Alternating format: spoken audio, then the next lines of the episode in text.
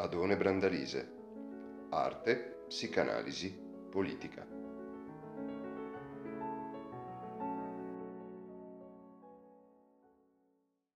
Lettura, anche della lettura della canzone A Noce, Serena, A Noce Serena.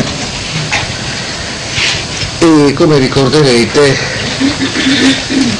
in questa sorta di brevissimo e tendenzioso attraversamento dell'opera di Fred Luis de Leon,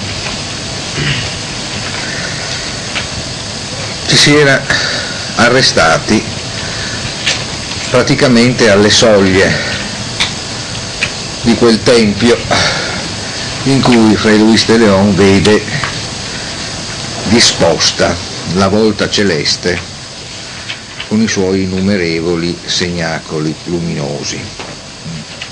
Abbiamo visto nel corso del nostro ultimo incontro, almeno parzialmente, che rapporto si istituisca tra quel tempio a cui rinvia questa rappresentazione templare del cielo e la dimensione di quel rapporto musicale tra terra e cielo di cui abbiamo visto disegnarsi i movimenti nella canzone a Pedro Salina, da Francisco Salinas e l'Aires è serena.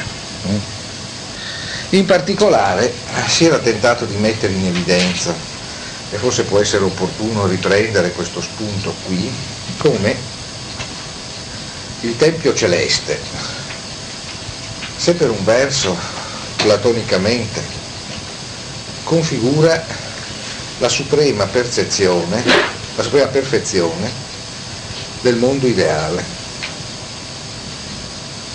E conseguentemente pur nel suo disporsi all'interno di una compiuta cosmologia allude anche ad una uscita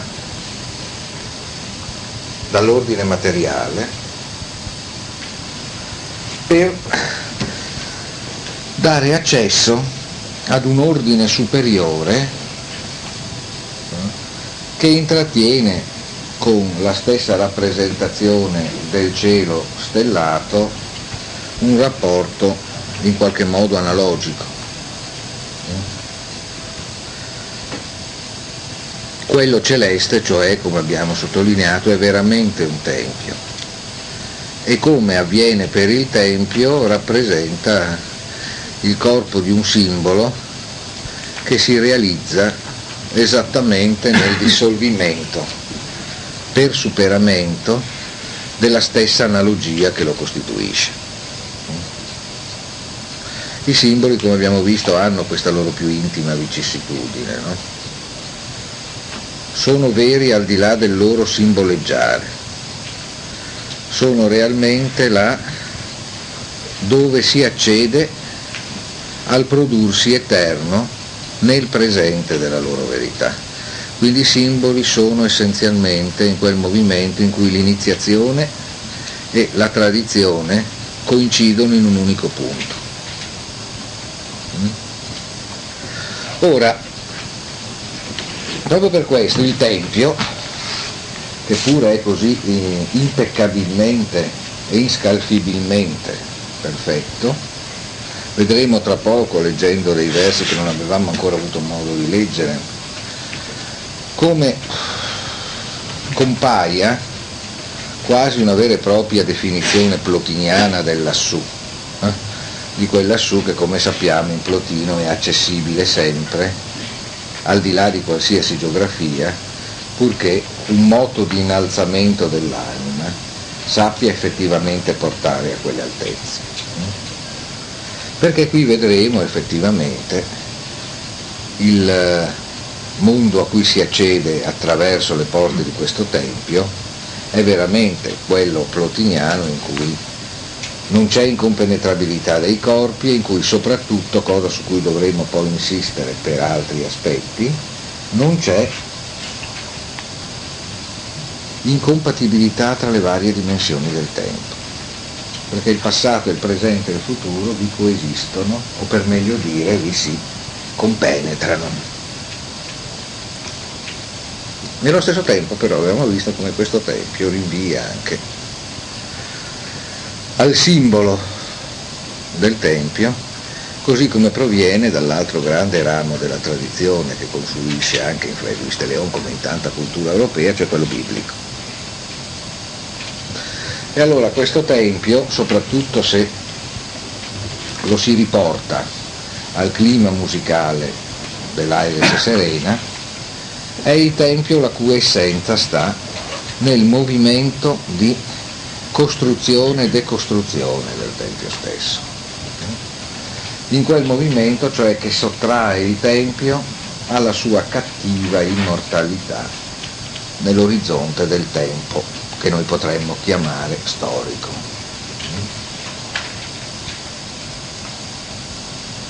La superiore divina inscalfibilità del Tempio ha anche sempre bisogno, ne parlavamo l'ultima volta, di essere sottratta a una sua lettura esclusivamente terrena.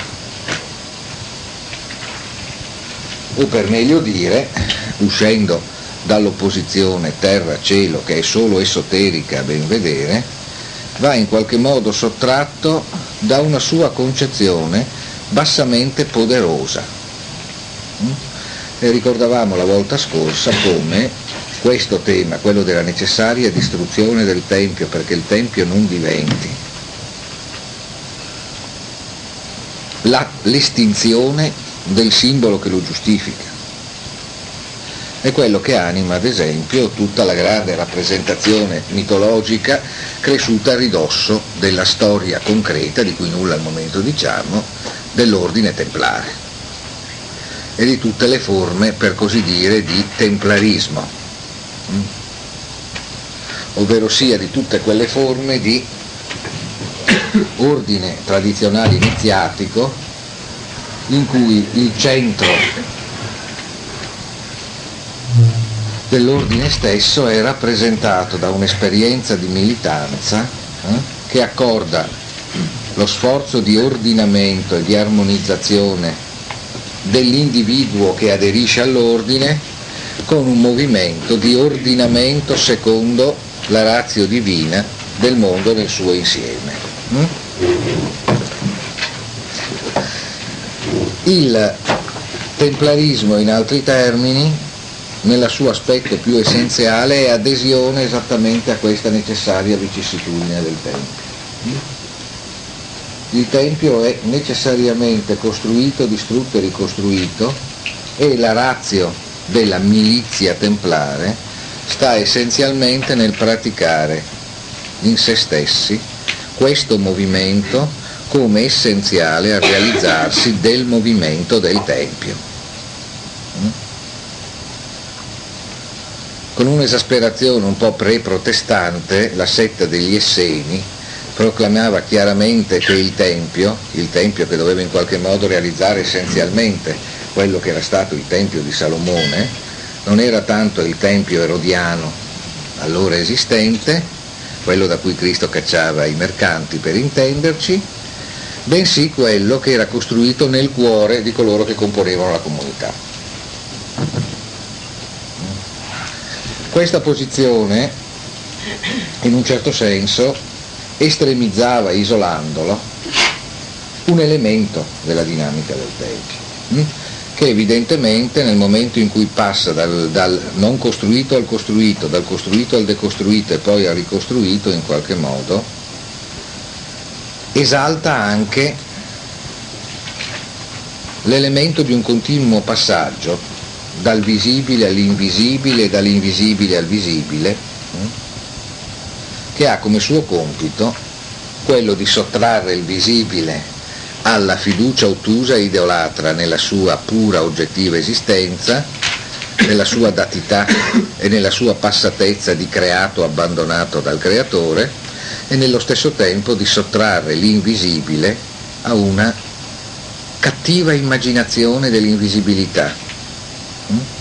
Mm? Sottrarlo per così dire alle fantasie sull'altro mondo che casomai hanno una loro grande dignità quando sono un modo di modulare il ritorno di questo nostro mondo nel gesto creatore che solo riassumendolo in sé e sottraendolo alla sua separatezza dolorosa può anche effettivamente, concretamente crearlo.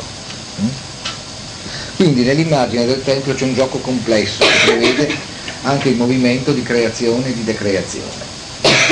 Per dirla in maniera più sintetica, ovviamente con qualche perdita di precisione, l'immagine del Tempio ci ricorda che il gioco tra la terra e il cielo è un gioco di fortissima implicazione, ma che proprio per questo sono infelici tutti i tentativi di suturare questa distanza sospendendo il movimento che ne è la vera ragione. Per intenderci, l'orizzonte templare costa, sconta sempre il rischio della tentazione teocratica, cioè della tentazione di un ordine terreno che si presenti in quanto terreno come ordine voluto da Dio. Eh, rischio in vario modo e con varie laicizzazioni presente sempre nella nostra vicenda storia, storica, no? così come quando si dica gli uomini devono stare tra loro secondo un determinato ordine, che si può configurare ad esempio in un determinato tipo di Stato, che è così perché in tutto ciò che esso ha di positivo, di positivo nel senso di positum, di legale, Dio lo vuole così. Mm? L'orrore, in altri termini, no? Il puro orrore mm? di un mondo umano in qualche modo schiacciato sotto, un, sotto un'immagine iperumana, terribilmente troppo umana di ciò che Dio sarebbe, eh? qualcosa di terribilmente infraumano. Eh? Il riferimento cioè allo spazio del rapporto col divino come legittimazione di un ordine politico. In un certo senso la metafora del Tempio non fa che, nella sua elaborazione, estinguere questa possibilità, ma per estinguerla anche continuamente la attraversa.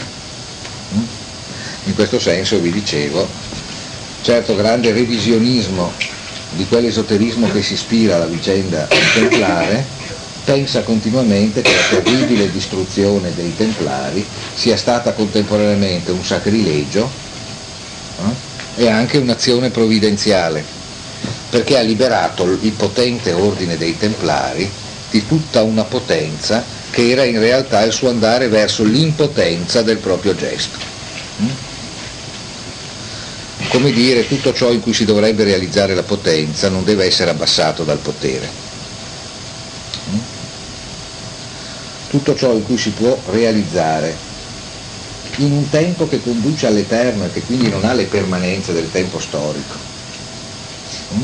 Il superiore ordine, la superiore armonia divina non può ridursi alla tesaurizzazione armata di un complesso di condizioni di privilegio. Quando lo diviene, hm, diviene una caricatura del creato abbandonato da Dio e come tale si consegna alle divinità di questo ordine, che sono il tempo consumatore, la morte e la catastrofe. Cioè si consegna a tutto ciò a cui è votato chiunque pretende di restare.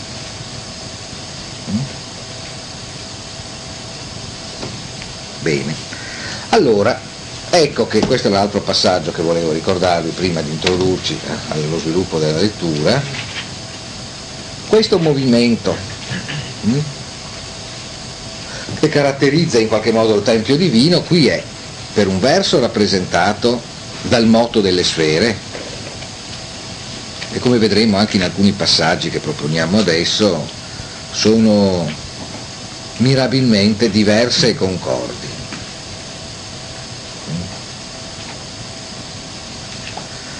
E nello stesso tempo dalla musica di queste sfere che come abbiamo visto può essere raggiunta dalla musica umana che però giungendo sino alla musica delle sfere scopre essere quella la propria origine. Mentre la musica delle sfere solo nel momento in cui la musica umana la raggiunga e sappia in qualche modo di avere quella come propria origine, può diventare musica che venga realmente udita. Mm? Difatti, nell'Aires Serena che abbiamo letto qualche giorno fa, era effettivamente dominante il senso di questo affidamento reciproco, mm? della musica prodotta dall'arte umana alla musica divina che la rende possibile mm? e di questa a quella musica umana che sola in qualche modo sa effettivamente farla essere al di là del rinvio analogico a qualcosa che ineffabilmente ci supera. Quindi proprio in quella immaginazione noi avevamo visto riattivarsi uno schema di cui abbiamo parlato anche adesso. Il cuore della musica che noi possiamo suonare sulla terra deriva da una musica del cielo, ma la musica del cielo al fondo non ha altro luogo per essere suonata se non sulla terra. Questo perché sostanzialmente tutto ciò che qui stiamo vedendo e Fray Luis de Leon ce lo ripropone nei termini apparentemente di un iperclassico platonismo, è che nell'uomo c'è più dell'uomo. Mm? Ma anche che ciò che nell'uomo c'è più dell'uomo è poco e fuorviante collocarlo semplicemente in un'altra dimensione e chiamarla trascendenza. C'è insomma qualcosa più dell'uomo attraverso l'uomo. L'avevamo visto inizialmente in una prospettiva molto diversa attraverso Leopardi. Lo rivediamo adesso in Fray Luis de Leon assecondando quella che in realtà è una meditazione sul tempo attraverso quell'arte che è per eccellenza l'arte del tempo, ovvero sia la musica. E quindi siamo anche in una di quelle dimensioni poetiche, perché qui si sta parlando, in cui la parola deve riempirsi di musica e svuotarsi per molti versi di senso, ma ciò non soltanto nel significato estrinseco di questa espressione, cioè nel senso che i versi devono essere musicali, devono avere un bel suono. Mm? ma nel senso che la parola deve rendere musicali anche il movimento di quei significati che essa porta e che devono in qualche modo essere fatti a loro volta vibrare e danzare mm, in un movimento che superi il loro essere dei portatori di contenuti, che superi il loro essere portatori di significati. Nella poesia, in altri termini, il significato delle parole, come vi dicevo a suo tempo, va a spegnersi, eh? deve liquefarsi, ma il moto di questa liquefazione non è in realtà perdita, eh? ma arricchimento, nel senso che le parole cessano di essere qualcosa di cui si possa pensare che, servono, che serva soltanto a far da portalettere a dei presunti contenuti. Eh? Le parole, con i loro significati, nella poesia tornano a diventare qualcosa che è tutto, che è integralmente e di cui non si può trascurare né eliminare più nulla. Quindi qualcosa che abbandona il significato, ma solo per non essere ridotta a dei significati che potrebbero essere commutabili, fungibili, eh? scambiabili qui ci troviamo di fronte a una poesia mistica e quindi ci troviamo di fronte al potenziamento al massimo grado di, due caratteristiche che, di una caratteristica che è sia della mistica che della eh, poesia, cioè quelle di essere incompatibili con una concezione assennatamente borghese, avrebbe detto Benjamin, per cui le parole servono a comunicare Qui non ci sono parole che debbano portare pacchetti di informazione. Mm? Il loro valore transizionale, come avrebbe detto Paul Valéry, sta essenzialmente nel comunicare il loro complessivo movimento hm? e l'evidenza della connessione intima che vi è tra noi e il, lo scorrere, il muoversi delle parole attraverso di noi. Hm? Come avrebbe detto Walter Benjamin, a cui sarà dedicata la seconda parte del corso, nella comunicazione non si comunicano cose, ci si comunica.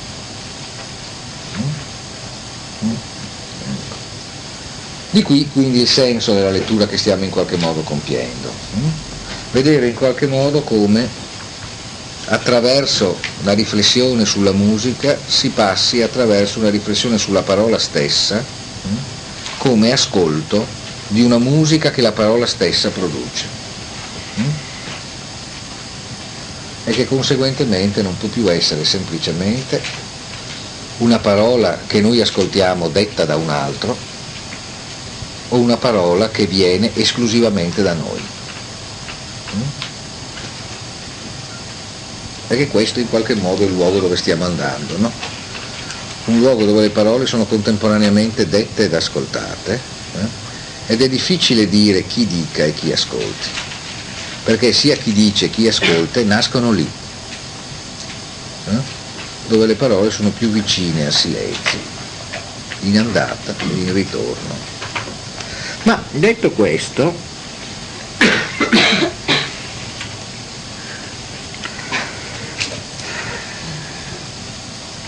arriviamo per l'appunto alla strofe che già vi avevo anticipato e e che si rimette più direttamente appunto nella dimensione di una riflessione sul tempo. Es más que un breve punto el bajo y torpe suelo comparado con este gran trasunto do vive mejorado lo que es, lo che sarà, lo che ha passato. Mm? È, più, è forse più che un, un breve, una, una bre, un minuscolo punto una, un, un, insignificante granello di sabbia. Hm? Questo basso e torpido suolo, cioè questo basso e torpida terra in definitiva, no? comparato con questo gran trasunto, no? con questo gran modello in definitiva, no? in cui vive migliorato, essenziale che sia migliorato, ciò che è, ciò che sarà e ciò che è passato.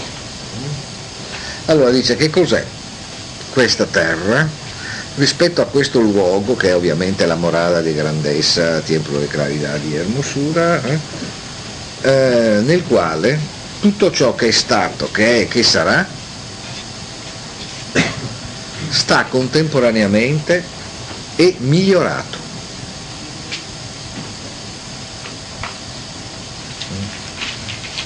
Perché questa è in qualche modo esattamente la condizione, come abbiamo visto, verso la quale portava Menelaires Serena la musica eh, che era in qualche modo prescritta come suo compito all'Apollineo Coro, no? al complesso dei musici e dei poeti. Mm? Cioè in altri termini tutto il tempo lassù convive, ma convive migliorato, cioè redento. Questo era l'aspetto essenziale. Ciò che è stato, ciò che sarà e ciò che è sono contemporaneamente lassù, ma sono meglio di come siano mai stati, di come saranno, di come sono, nell'ordine del tempo. Perché quello stesso elemento di mancanza, di mutilazione, che è implicito nello stare nell'ordine temporale, è tolto da quella contemporaneità eterna in cui i tempi si trovano nell'istante divino. Perché tutto ciò che allora qui è separazione, lassù è invece unità e contemporaneità.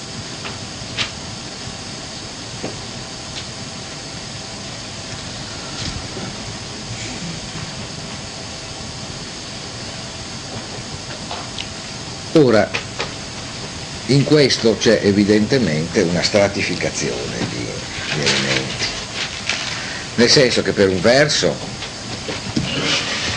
noi possiamo leggere questa strofe nel senso appunto un classico platonismo, anzi neoplatonismo in questo senso, nel quale per così dire la dimensione celeste diventa una dimensione di perfezione quasi senza dramma.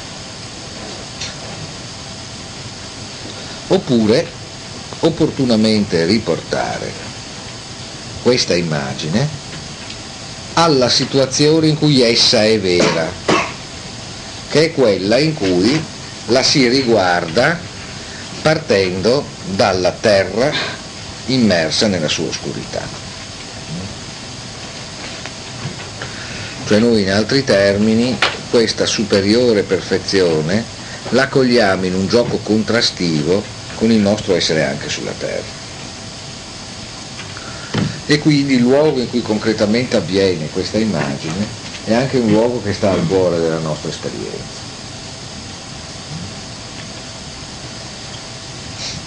E questo, più che rappresentarne una perfezione, ne indica invece la dimensione più vera. Ecco, sotto questo profilo vale ricordare che in uno dei grandi palinsesti di questa come di tante altre meditazioni mistiche, sempre di quel libro di Ezechiele citato più volte, eh?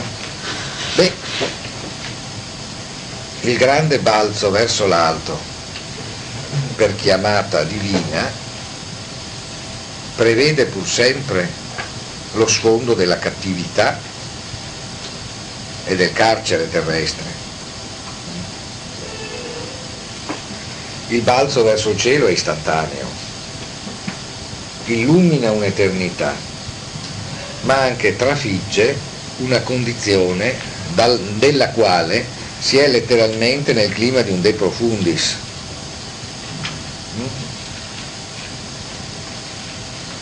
Allora ecco che una delle dimensioni di, questo, questa situazione diviene quella, ad esempio, in molte tradizioni accesa nel senso della speranza, che è quella in cui si coglie il vertice, come vertice, dell'armonia, della pienezza e della redenzione da una condizione di estrema caduta e di estremo spegnimento di qualsiasi luce. Qualcosa di, che ad esempio anima le grandi, anche in contesto moderno, le grandi tradizioni settarie, dove per setta si intendono forme comunitarie che ritengano di poter costituire nella loro separatezza, da cui setta, un simulacro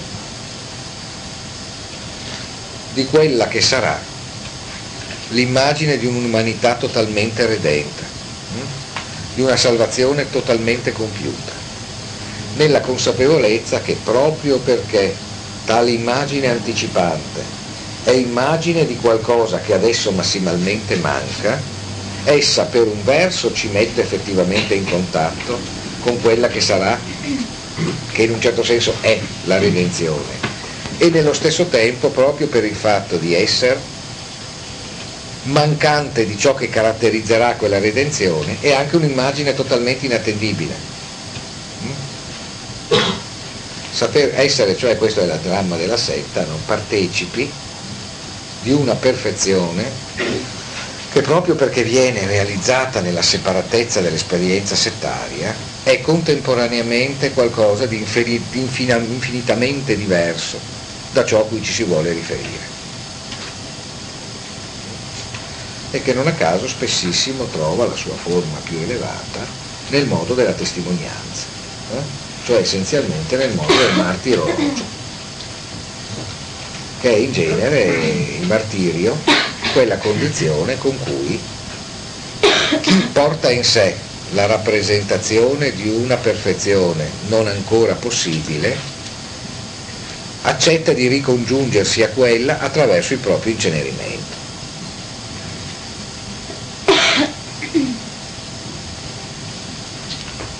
Dico questo perché in realtà nella vicenda di Fray Luis de Leon, ma anche questo ciò che ci interessa di più nel campo dell'esperienza di pensiero evocata in questa lirica, tutte queste possibilità stanno tra loro come in una sorta di bilancia no? che si tiene giù contemporaneamente. Fray Luis de Leon eh, rischiò continuamente la galera per inquisizione, ci finì anche periodicamente.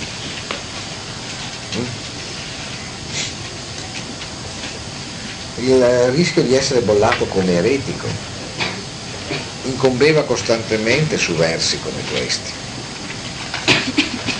E se per un verso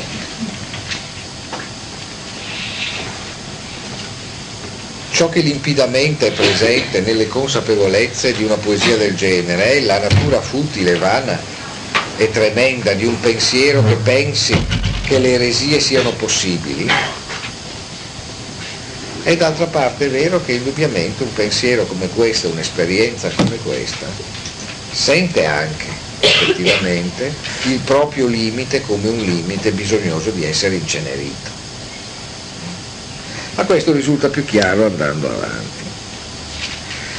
Quien mira al gran concierto de aquestos resplandores eternales, su movimiento cierto, sus pasos disecuales y en proporción concorde tan iguales, la luna como mueve la plateada rueda y va en pos de ella la luz do el saber llueve y la graciosa estrella de amor la sigue reluciente y bella. Y como otro camino prosigue el sanguinoso Marte airado y el Júpiter benino de bienes mil cercado, serena el cielo con su rayo amado. Rodéase en la cumbre Saturno, padre de los siglos de oro, tras él la muchedumbre del reluciente coro, su luz va repartiendo y su tesoro. Chi contempli? Il grande concerto di questi splendori eterni, il loro movimento esatto, i loro passi diseguali e in proporzione concorde, tanto e uguali, Mm? Colui che vede come la luna muove la sua ruota d'argento e come dietro di lei corre la luce nella quale piove il sapere e successivamente la graziosa stella d'amore che la segue rilucente e bella. E come un altro percorso invece segua il sanguinoso Marte nella sua ira e il benigno Giove, pieno di mille beni, che rasserena il cielo col suo raggio d'amore. E come sulla vetta, sulla vetta cioè dell'ascesa dei cieli, hm, Saturno sia circondato oh, di splendori, padre dei secoli d'oro e dopo di egli la moltitudine del coro rilucente che va spandendo eh, la propria luce e il proprio tesoro. Mm? Questa è descrizione del sistema praticamente dei pianeti, no? Mm, ecco. Cioè, chi, ha, chi, chi, guarda in altri termini il, l'intesa suprema che vi è tra questi splendori eterni, no? Chi guarda cioè l'intesa che vi è tra le luci celesti, mm, che sono tutte in movimento. Mm. Questa è la cosa essenziale, no? Perché gli splendori celesti sono caratterizzati da movimenti esatti, diversi tra loro ma coordinati, per così dire. No? Cioè i pianeti hanno orbite diverse, però sono orbite tra loro armonizzate.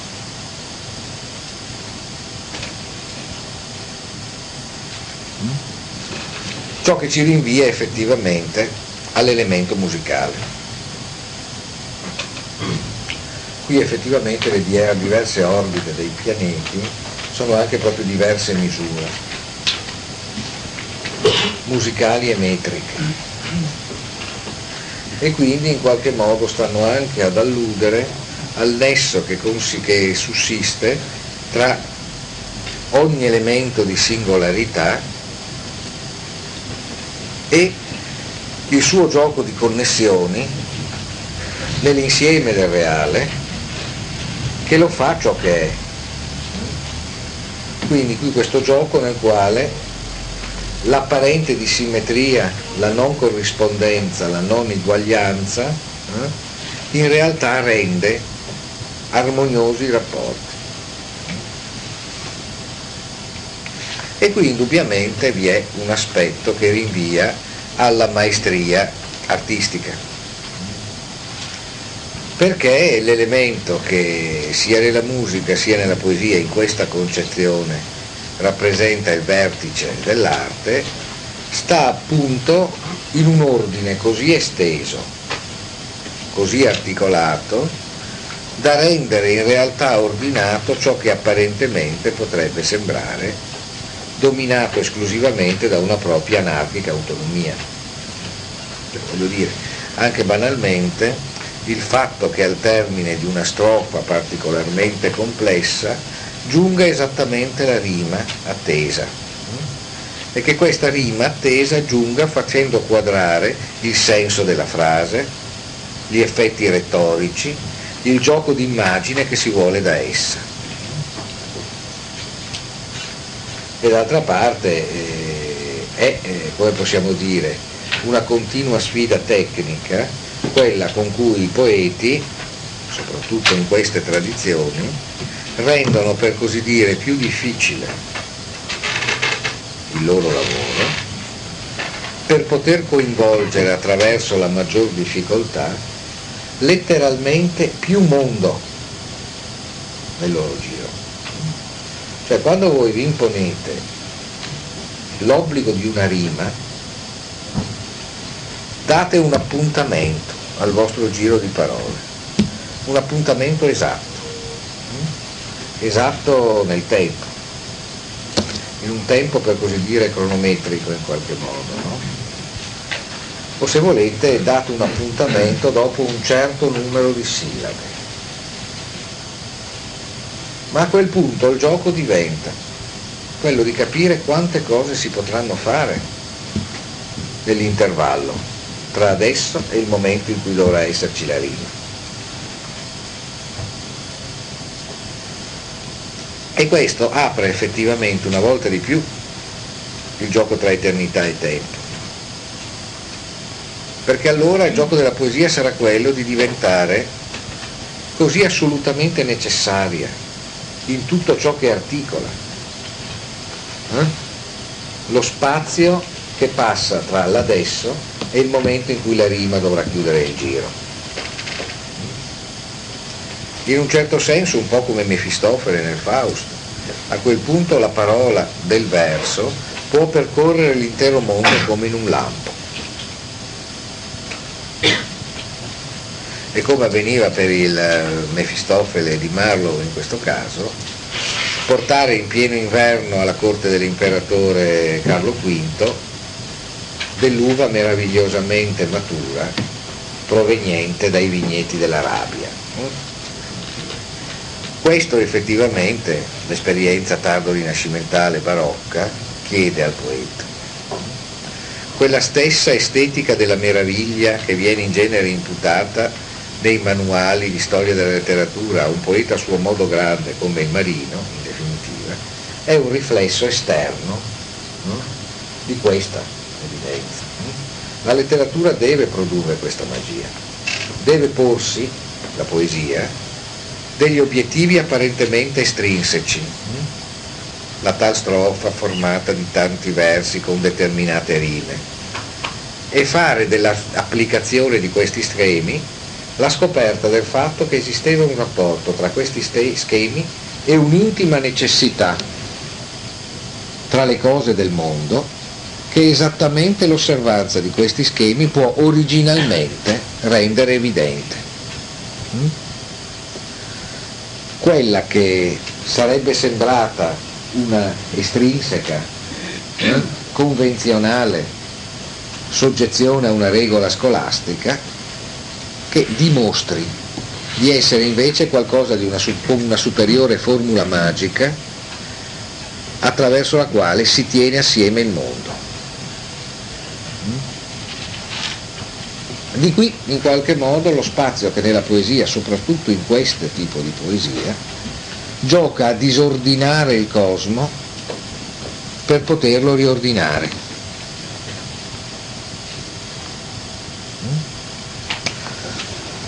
Perché in altri termini qui si sta in qualche modo parlando del rapporto che sussiste tra le parole e il prodursi di quella realtà che ingenuamente chiamiamo il creato. Ora, Fray Luis de Leon, come vi dicevo, passò le sue, tra, l'altro, tra l'altro anche per la sua tenacia nel sostenere il principio della verità giudaica, cioè il fatto che la Bibbia andasse letto in ebraico dove era stata scritta in ebraico, ma anche sostanzialmente perché gravava su di lui, come possiamo dire, il sospetto più generale che nella Spagna del tempo gravava su quanti potessero essere in qualche modo riconosciuti come di origine ebraica o anche moresca, araba, ancorché cristiani.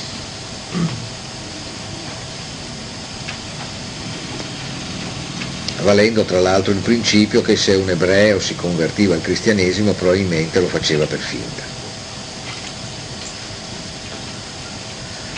Per cui sostanzialmente andava inquisito e qualora confessasse di essersi ovviamente convertito per finta andava ovviamente punito e qualora non lo confessasse, sostenendo di essere un vero cristiano, doveva essere condannato perché ostinato nella sua menzogna definitiva. No? Ecco in genere, come possiamo dire, secondo il principio per cui se non vi sono prove vuol dire che l'accusato è sicuramente colpevole perché ha saputo occultarlo, fondamentalmente.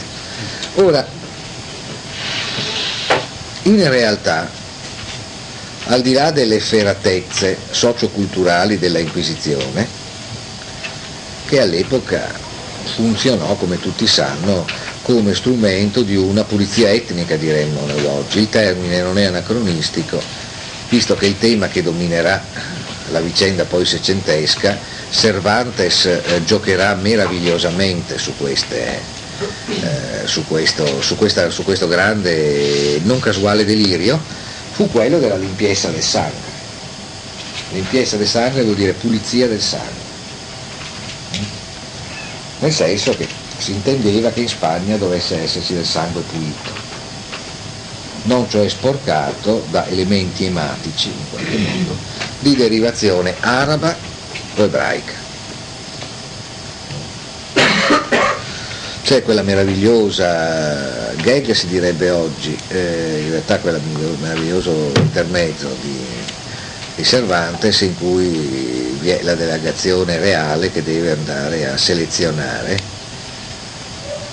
l'alcalde di un piccolo paese. L'alcalde, come sapete, corrisponde adesso alla nostra edizione di sindaco, ma un tempo faceva essenzialmente il ruolo di reggitore di un paese, eh, in parte per delega regale, in parte per eh, elezione locale. No? E allora questi selezionano i, i vari pretendenti e appunto alla fine se ne trovano con uno che è quello più indicato dal paese per fare l'alcalde, e gli chiedono se sappia leggere e scrivere, e questo risponde che ovviamente no, perché essendo una persona onesta non sa leggere e scrivere, che sono cose che in genere conoscono, per, conoscono persone condannate all'inferno come appunto gli arabi e gli ebrei effettivamente, eh, che non sa far di conto, non sa far nulla, però conosce quattro orazioni a memoria cioè quattro preghiere che sa recitare a memoria e con questo e con il fatto di essere cristiano vecchio ritiene di poter essere meglio di chiunque l'alcalde del paese. Per poter essere cristiano vecchio. Cristiano vecchio vuol dire cristiano discendente da famiglie che non abbiano avuto incroci con arabi o ebrei e che almeno nelle, nelle pretese possono rappresentarsi come discendenti da famiglie preesistenti alla invasione araba in qualche modo un bel po' di secoli prima in qualche modo. No? Il cristiano vecchio è quello in cui la limpie- limpiezza del sangue è garantita. Ora, al di là della caricatura servantina, per tanti versi la Spagna produsse poi anche culturalmente e politicamente una scelta affine a quella del, del candidato alla posizione di alcalde e in realtà le presenze arabe ed ebraiche vennero spazzate via, almeno nelle intenzioni, non senza però lasciare un fittissimo e ricchissimo tessuto subliminale presente sia di un'esperienza intellettuale marcatamente ebraica, però caratterizzata dalla peculiarità di avere essenzialmente un corpo mitologico, logico, filosofico, dottrinale, sostanzialmente non ebraico.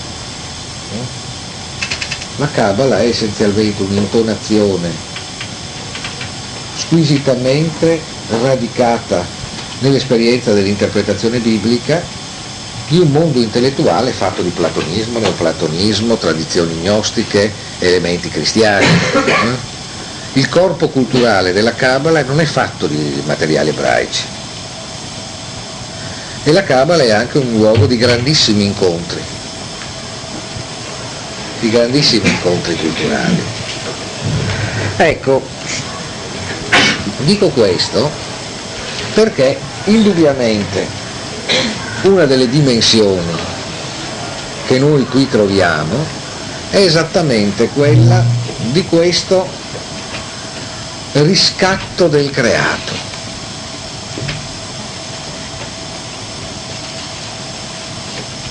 dove l'elemento sia della poesia sia della musica eh, diventa in qualche modo immagine di quella complessiva pratica eh, attraverso cui il creato deve cessare di essere questa condizione greve, pesante oscura nella quale noi semplicemente ci ritroviamo.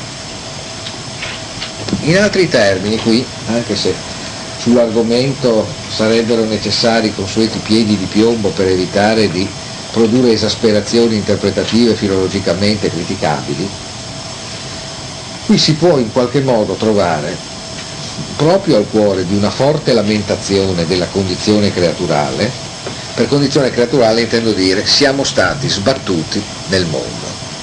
Mm? Essere creature di qualcuno significa innanzitutto non essere il nostro proprio principio.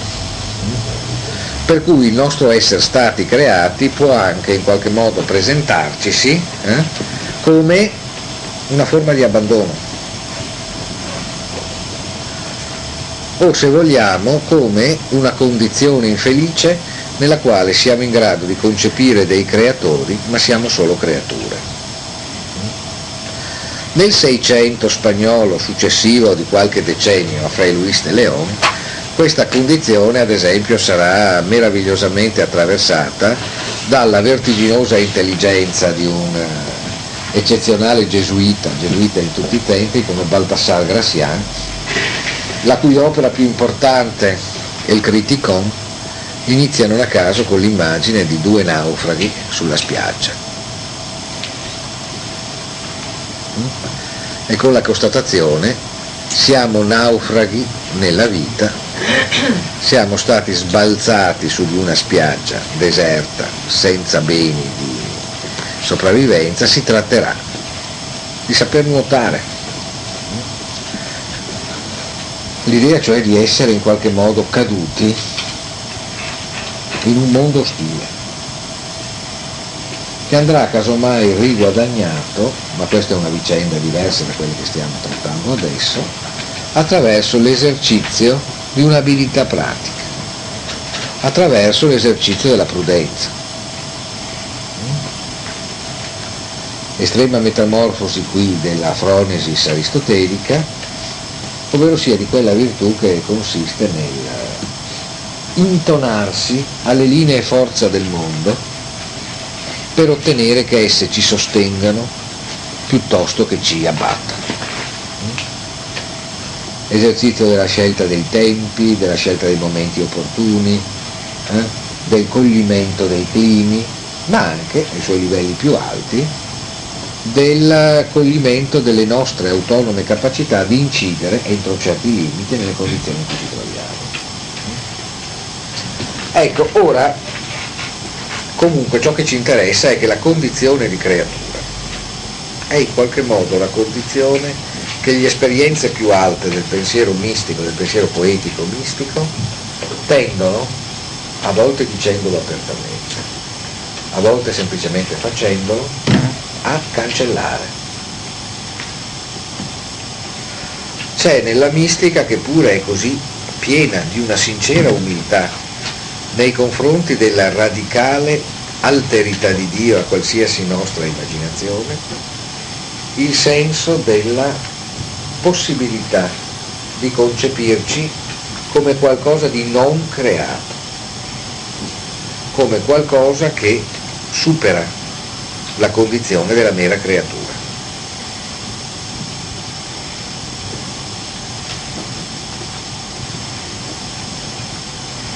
Qualcosa che ad esempio in un'intonazione come quelle cabalistiche, come quelle qui, cabalistico-cristiane in un certo senso, di Fray Luis de Leon, può far pensare alla redenzione come l'effettivo superamento di un rapporto con Dio che sia il rapporto di un creatore con delle creature.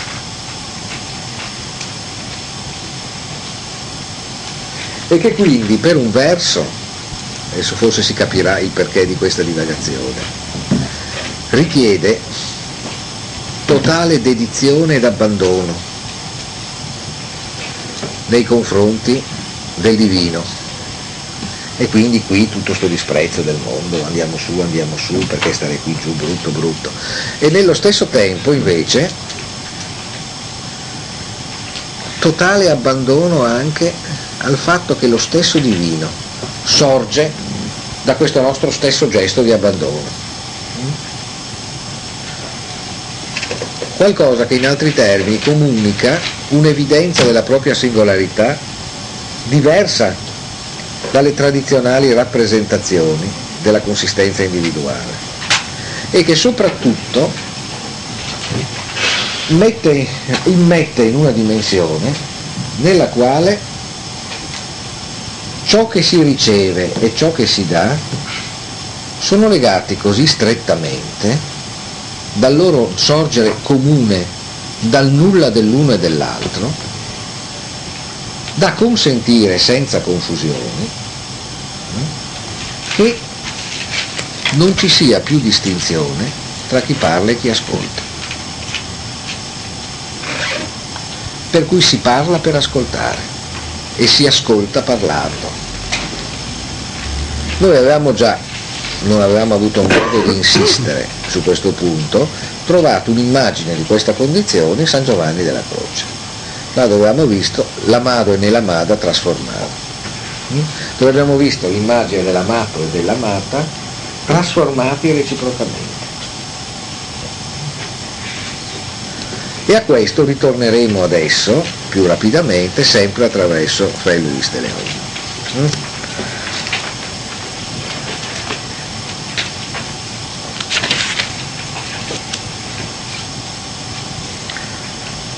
Eh, dico soltanto sulle strofe che abbiamo letto che queste appunto ci presentano apparentemente solo il grande trionfo dello splendore celeste.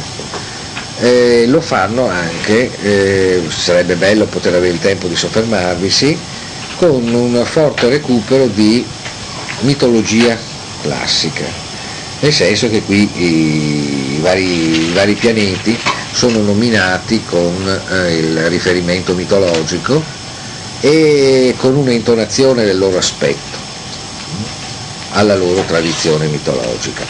Questo, lo dico solo en passant, inserirebbe eh, un altro ordine di discorso sulle mitologie astrologiche collegate alla elaborazione eh, mitica eh, delle, eh, dei riferimenti al Pantheon antico. Cioè nel senso che in realtà la rappresentazione dei pianeti con i nomi di divinità si lega per un verso tutto un patrimonio leggendario mitologico, ma per altri versi anche a tutta una tradizione di sapere astrologico riguardante eh, i pianeti, i segni zodiacali e quant'altro come elementi di un sistema che consenta la rappresentazione del rapporto tra i percorsi individuali eh, e la totalità dell'ordine cosmico. Eh, che è qualcosa che rende l'astrologia, storicamente dico, qualcosa di più del normale esercizio oroscopico che noi troviamo sui giornali in definitiva. No? È a suo modo un sistema che tende a rendere leggibile il rapporto tra ogni evento individuale eh, e la totalità degli eventi. Cioè una scienza della interconnessione tra le cose, che passa attraverso l'uso di una mitologia che non a caso recupera elementi di una mitologia classica. Però dobbiamo, eh sì, dobbiamo proprio andare ai passaggi che ci interessano maggiormente. ¿Quién es el que esto mira y precia la bajeza de la tierra? Y no gime suspira y rompe lo que encierra el alma y de estos bienes la destierra? Aquí vive el contento, aquí reina la paz, aquí asentado en rico y alto asiento está el amor sagrado, de glorias y deleites rodeado. Inmensa hermosura aquí se muestra toda y resplandece clarísima luz pura que jamás anochece eterna primavera aquí florece. Oh campos verdaderos, soprados con verdad frescos y amenos, riquísimos mineros, o deleitosos senos, repuestos valles de mil bienes llenos. Mm? Ovvero, chi è colui che può ammirare, guardare tutto questo e contemporaneamente apprezzare la bassezza della terra? Chi è che non geme e sospira e tenta di rompere ciò che, lo, lo, ciò che gli imprigiona l'anima e, la, e non tenta di liberarla per andare verso questi bieni. Qui vive il contento, qui regna la pace, qui seduto in un trono alto e sontuoso sta l'amore sacro, hm? circondato di gloria e di piaceri un'immensa bellezza qui si mostra totalmente e risplende una luce pura, chiarissima, per la quale non scende mai la notte. Qui fiorisce un'eterna primavera, o veri campi, prati veramente freschi e ameni, miniere ricchissime, golfi pieni di piaceri, valli protette piene di mille beni.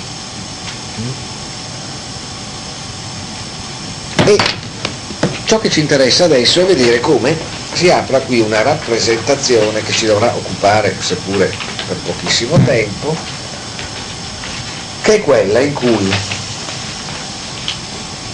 al Tempio di Luci, che abbiamo visto sino ad adesso, fino all'ultima sequela di nominazioni di divinità stellari e planetarie, faccia adesso seguito una immaginazione simile e diversa. Quella cioè che al momento ci sembrerebbe quella semplicemente di un paradiso o di un campo elisio, quella cioè di uno scenario naturale di suprema perfezione, però nel senso della gradevolezza dell'ocus amenus. Locus Amenus, come sapete, è un grande topos dell'arte medievale, arte e letteratura medievale. L'idea cioè essenzialmente di una sorta di grande giardino, di splendido giardino, in cui è possibile ricevere allegoricamente le supreme rivelazioni. No, è a suo modo un locus amenus, anche se con elementi malinconiche il castello degli spiriti magni nel limbo dantesco.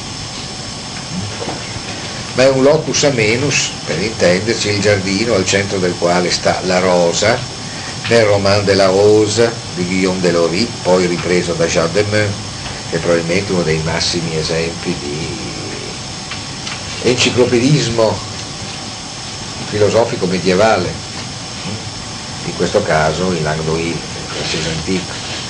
E in un certo senso sono dei locus, dei, dei loci ameni, i vari Golestan della tradizione persiana.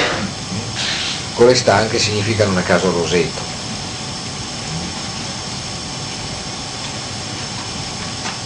E d'altra parte un locus amenus originariamente è quel parco, come si direbbe in greco, che noi chiamiamo paradiso. Il prototipo è ovviamente il locus amenus, è il paradiso terrestre. E per tanti versi il tema di questa tradizione, di queste tradizioni, consiste anche nella ricostituzione del paradiso terrestre su un piano più alto.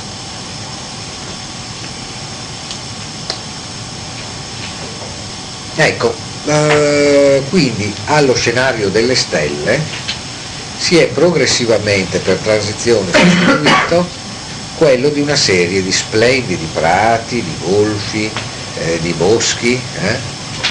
Ora, noi sappiamo che questo, anche questo ci potrebbe portare via moltissimo tempo se volessimo lavorare in questa direzione, che questo scenario, tutto sommato, è stato anche abbondantemente popolato dalla tradizione idillico-bucolica di pastori e ninfe belli e dotti, e poetanti e cantanti.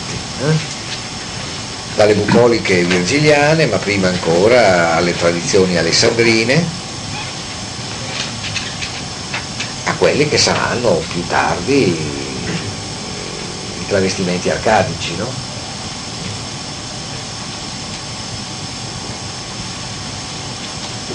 L'Arcadia intesa come mondo in cui la perfezione del classicismo si realizza per convenzione senza, senza turbamenti, anche se ovviamente, possiamo dire, se volete immaginate il meraviglioso quadro di Poussin con questo titolo, vi è sempre quanto qual- quella che può in qualche modo pronunziare l'affermazione et in Arcadia ego. Come sappiamo chi dice questo è la morte, che sa insidiare anche, quasi per una necessità del suo stesso tratto prezioso, ogni immaginazione bucolica.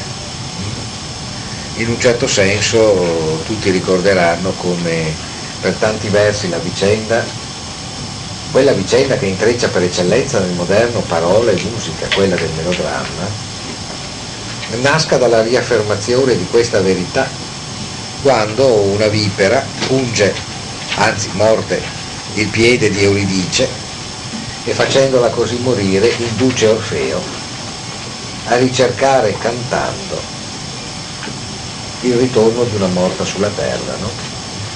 Senza Orfeo non c'è il melodramma. Bene, ora però questa immaginazione ad un tempo stesso bucolico celeste qui introduce una sorta di altra pastorale, una sorta di pastorale sacra perché Signore sul trono, come abbiamo visto, è l'amor sacro. E l'amor sacro è ciò che in qualche modo pilota nell'allegoria, ma oltre l'allegoria, le forme del rapporto amoroso a diventare immagine della unione mistica col divino. Ciò che in altri termini rende possibile ciò a cui abbiamo accennato a proposito di San Giovanni della Croce, il fatto cioè che i rapporti tra un amato e un'amata, descritti anche con eccezionale ricchezza erotica, possono diventare le forme per eccellenza di una poesia sacra,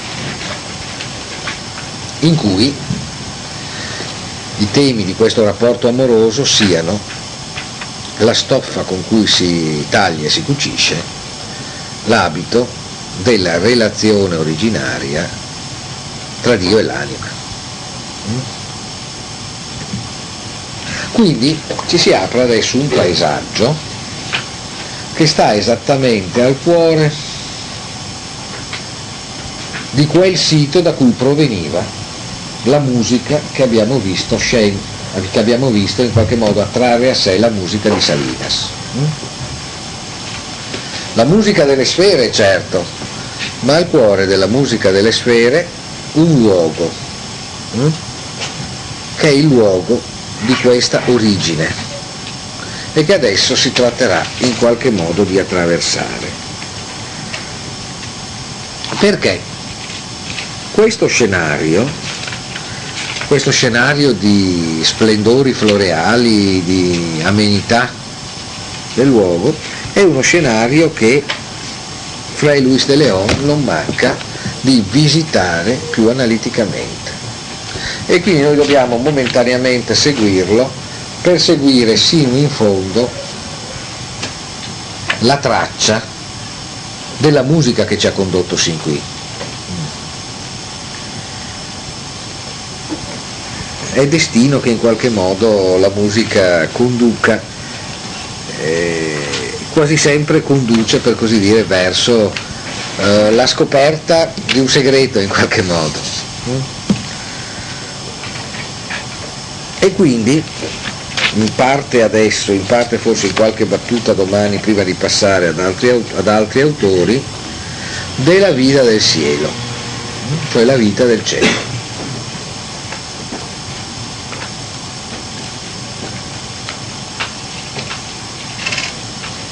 Per associazione incontrollata viene alla mente ovviamente Himmlische Leben, no? la vita celeste, no? Il, quel, quel, canto tratto da, da Snaben Bunderhorn no? che, che Mahler inserì in una sua sinfonia, eh, effettivamente, la vita celestiale, la vita celestiale. Comunque, alma región luciente, prado de bienandanza, que ni al cielo ni con el rayo ardiente fallece, fértil suelo, producidor eterno de consuelo. De púrpura y de nieve florida, la cabeza coronado, a dulces pasos mueve, sin honda ni callado, el buen pastor, en ti su jato amado. Él va y en pos dichosas la, le siguen sus ovejas, do las pase con inmortales rosas, con flor que siempre nace y cuanto más se goza, más renace. Dentro la montaña del altro bien las guía, ya en la vena del gozo fiel las baña, y les da mesa llena pastor y pasto él solo, y suerte buena. Per il momento ci arrestiamo a queste prime strofe. Viva dimora di luce, prato di ogni bene, che non inaridisce né col gelo né col raggio ardente del sole, suolo fertile, produttore di consolazione eterna. Siamo esattamente dove eravamo prima, no? I prati di prima sono questi, sono questo ambiente. Lo scenario è proprio in sequenza.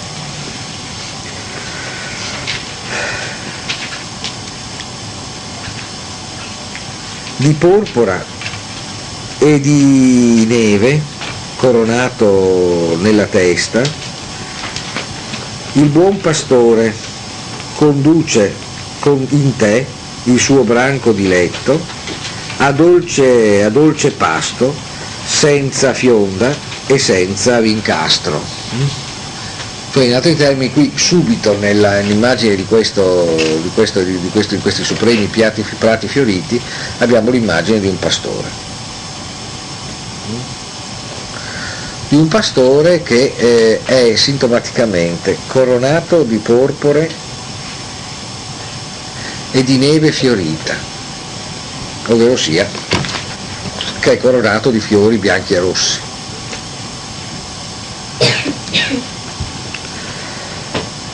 Il quale senza fionda né vincastro, cioè senza i tradizionali attributi del pastore, non ne ha bisogno, no?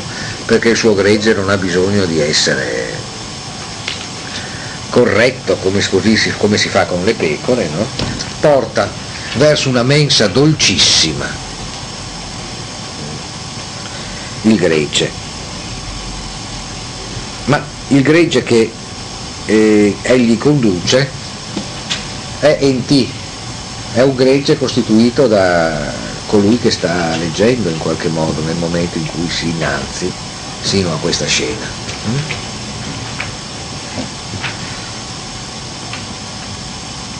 Il pastore va, non è stato nominato come Gesù Cristo, ciò che evidentemente è, è semplicemente il pastore.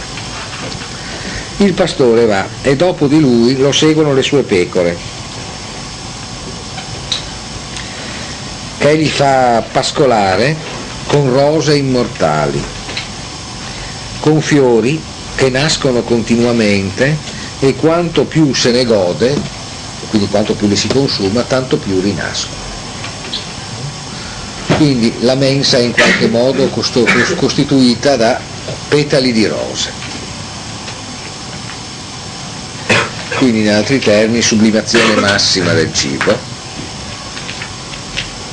Ma come vedremo tra poco, il cibo in questione è ancora di qualità più alta.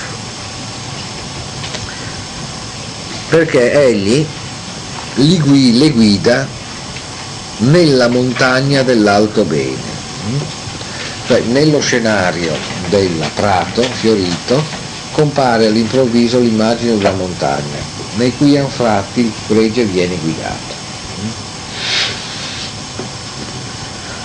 Ovvero sia, si riprende qui, pure in questo prato celeste, l'immagine dell'ascesa e l'immagine del passaggio a un luogo ancora più appartato, dove avviene un pasto ancora più trasumanante in qualche modo. E difatti entrando nella montagna, egli le fa bagnare, li porta a bagnarsi mh, hm, nel ruscello del godimento fedele, mh, hm, del godimento che è dato dalla piena fedeltà al principio divino. E gli imbandisce una tavola piena di ogni bene. Perché pastor il pasto è il solo, il sorte e suerte buena. Perché in questa mensa il pastore è egli stesso il pasto.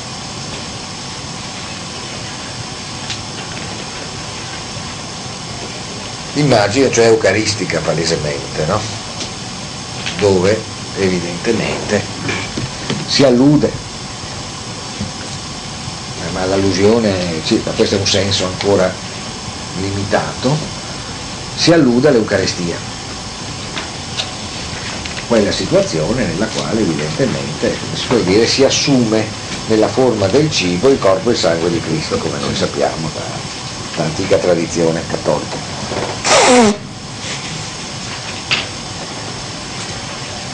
E questa è esattamente la condizione nella quale c'è coincidenza tra il pastore e il pasto. Però non è questo soltanto il significato. Vi è, o per meglio dire, nelle intenzioni di Fray Luis de Leon, si tratta di approfondire esattamente questo significato. Varrà la pena di ricordare che Fray Luis de Leon è anche l'autore di un testo di vertiginosa complessità come i nomi di Cristo, che è essenzialmente un testo che concepisce sostanzialmente sulla strada di un grande neoplatonismo come quello di Proclo in definitiva, la nominazione divina come parte stessa del prodursi di Dio. In questo senso anche abbiamo, anche qui evidentemente, un trasudare cabalistico, dove sappiamo nella Kabbalah che vi sono nomi di Dio che sono essenziali al fatto che Dio stesso avvenga. Sono punti alti, per così dire, della partecipazione umana all'avvento di Dio. Ora qui eh, sostanzialmente noi abbiamo l'immagine che introduce a un rapporto che è un rapporto che per così dire corrisponde a quello che fra Louis Telon era la trasformazione reciproca della matta nell'amata. Cioè qualcosa che è la rottura di quella separatezza individuale che per intenderci è stata espressa meravigliosamente da Fernando Pessoa in una sua folgorante terribile battuta quando disse che noi siamo crocefissi alla nostra impossibilità di essere gli altri. Ecco, qui in qualche modo, non a caso, attraverso una crocefissione e una croce, si supererebbe questo limite. Il problema di un accesso all'altro non per fagocitazione, ma per reciproco trapasso, per così dire. No? È un uh, tema su cui ha riflettuto la letteratura in epoche diverse anche. No?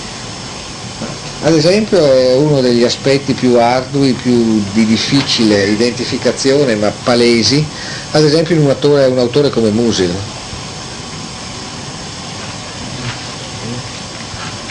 L'uomo senza qualità è ad esempio un grande libro in cui si gioca in parte questo tentativo. L'azione parallela stessa che lì viene svolta in qualche modo no?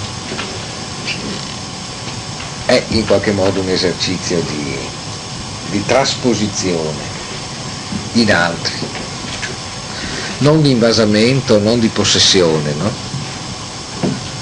Ma di attraversamento di una relazione così intima che ci lega reciprocamente, da poter far sì che si diventi in qualche modo un altro e che ciò non di meno si ritorni in se stessi. Certo questo è ciò che figura in maniera intensissima nell'immagine della trasformazione reciproca degli amanti ed è senz'altro in maniera palese un'immagine che è fortissima in questo pasto in cui le pecore fedeli traspongono in sé il loro pastore, letteralmente lo mangiano e in qualche modo lo diventano. E in una situazione nella quale quanto più si consuma, tanto più si favorisce l'abbondanza del cibo. Mm? Cioè in una condizione nella quale c'è solo espansione senza resistenza della potenza divina. Mm? Soltanto la lettura di altri mm, cinque versi per garantire che si stava andando non fuori tema y de su esfera, cuando la cumbre toca, altísimo subido el sol, él sesteando de su jato ceñido, con dulce son deleita, el santo oído. E quando il sole tocca il punto più alto della sua parabola, egli sesteando, non si può dire facendo la siesta, ma insomma, cioè, eh, riposando col suo gregge, col suo gregge tutto attorno, con dolce suono diletta il santo udito. Ecco, allora siamo arrivati dopo l'immagine delle sfere celesti che cantano, al canto e al suono con cui il divino pastore replica su questo piano il pasto attraverso il quale le sue pecore fedeli sono diventate lui e lui loro. Mm? Eh? E questo lo vediamo domani. Dunque avremo uh, subito dopo alcuni passaggi shakespeariani, poi arriveremo a Novalisco e a via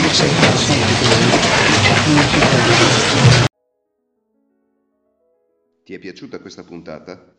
Segui gli aggiornamenti del podcast Adone Brandalise su Spotify e la pagina Facebook Adone Brandalise Teoria della letteratura.